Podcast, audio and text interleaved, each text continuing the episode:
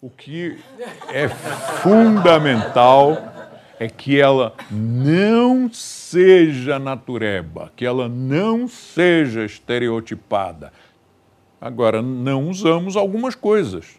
Basicamente, é a carne, as carnes. Às vezes a pessoa diz assim: Ah, o senhor não come carne? Nós temos um peixinho que está muito bom. Espera, que, peixe, eu não entendi bem. Peixe é carne branca? É. Bom, então é carne.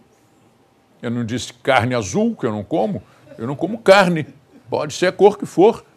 Pode ser carne eh, azul, vermelha, furta cor, branca, não interessa. É carne. E é só isso. Olha que coisa mais simples. Você tirou as carnes, está tudo resolvido. Ah, mas e os laticínios? Eu sempre disse que os laticínios nós devemos reduzir. Reduzir não quer dizer eliminar. É claro que a pessoa comendo glúten o tempo todo, e glúten, glúten, glúten, glúten o tempo todo, não pode fazer bem. Mas é a mesma coisa com açúcar, é a mesma coisa com sal, é a mesma coisa com café. O que, que faz mal? Açúcar faz mal? Não, o que faz mal é que você tome, come açúcar de manhã, quando acorda. No café com leite ou no chocolate, você come açúcar. Dali a pouco você come um chocolatinho, uma balinha, um chiclete. Dali a pouco você almoça, aí tem sobremesa, outra vez o açúcar. Aí toma cafezinho com açúcar. Ah, de tarde você come mais uma guloseima com açúcar. Depois você vai jantar, sobremesa com açúcar. O problema é esse: o açúcar não faz mal. O que faz mal é a quantidade de açúcar que você ingere o tempo todo durante o dia, todos os dias da sua existência. O sal é a mesma coisa. O café é a mesma coisa. Café é um remédio, é uma droga. Uma droga suave, uma droga quase infantil. Mas você ficar se divertindo de tomar droga o tempo todo durante o dia, todos os dias da vida, aquela coisa até perde o efeito. Então, o glúten segue exatamente a mesma, o mesmo raciocínio. É que tudo que você come, o pão é com glúten, aí o, o, o, bolinho é com glúten, não sei o que, a sobremesa é com glúten, tudo que você vai comendo durante o dia, tudo tem glúten. O problema é esse. Eu vi tantas modinhas, né? tanta coisa que caiu em desgraça e dali a pouco já podia comer de novo. O ovo, por exemplo. As pessoas passaram décadas sem comer ovo porque ovo era um veneno. Ovo dava uh, o colesterol muito alto, que, que dali desencadearia pressão alta, problemas cardíacos, derrames, não sei o quê. E as pessoas ficaram sem consumir ovo durante décadas. E agora tudo bem, não, não, não, agora descobriram que o ovo não tem problema nenhum, pode voltar a comer. Agora, mais um detalhe: é que normalmente as pessoas que fazem sistemas alimentares elas entendem que estão doentes, ou elas ou o chefe de cozinha entende que aquela pessoa está doente, então não coloca tempero.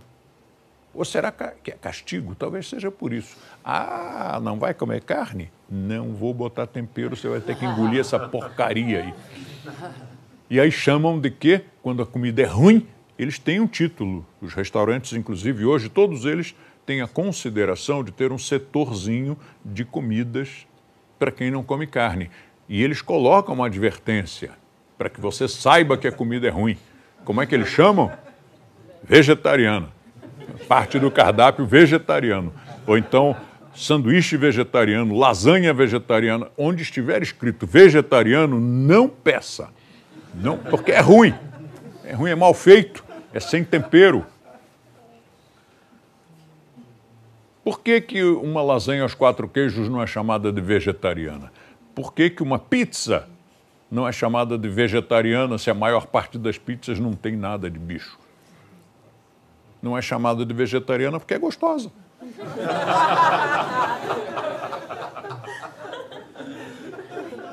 Se for ruim, então já sabe, nada de inventar comida diferente.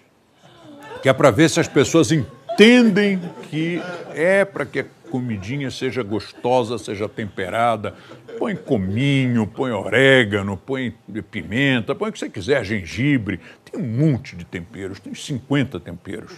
Hoje é muito fácil, inclusive, em qualquer supermercado, você encontrar uma profusão de temperos. Tem que brincar com eles, tem que ver o que, o que você gosta. E os temperos em geral, as especiarias que enriqueceram os donos da, da Companhia das Índias Orientais, esse, essas especiarias eram muito caras naquela época, porque elas só existiam lá. Lá onde? Na Índia, na China. Hoje não, hoje elas são plantadas em vários países. E esses temperos, eles na verdade eram tão valiosos, não era só porque a comida ficava mais gostosa, mas é porque faziam bem. A maior parte dos temperos tem propriedades medicinais. Então, não tem essa história de que ah, mas a, a pessoa está doente e não pode temperar. Não é nada disso, é o contrário. Está doente, escolha o tempero certo. Coloque lá o tempero que a pessoa precisa. Por exemplo, a salsinha, baixa pressão. Bom, o cara está em pressão alta, lasca salsinha na comida. Consta que, isso não está confirmado, consta que o orégano ajuda a digestão das gorduras e talvez por isso as pizzas levem orégano, por instinto, por, sei lá, por tentativa e erro. O curry descobriu que é muito bom para evitar câncer, mas é melanotóxico. Então, quem tiver problema de melanina não deve comer. A questão é ir selecionando, selecionando os temperos. E sal? Não, sal não é tempero, sal é sal. É só tirar o sal ou reduzir bastante o sal e colocar aquela constelação de temperos. A comida vai ficar maravilhosa e você não vai ingerir o excesso de sal. Até porque nós precisamos de sais minerais, sais. Em vez de usar os sais minerais, nós cozinhamos, cozinhamos, os sais todos decantam, Aí você pega aquela água, joga fora, come uma comida pobre em sais minerais e aí lasca um só sal, um só tipo de sal. Claro que você está produzindo um desequilíbrio no, no, na alimentação.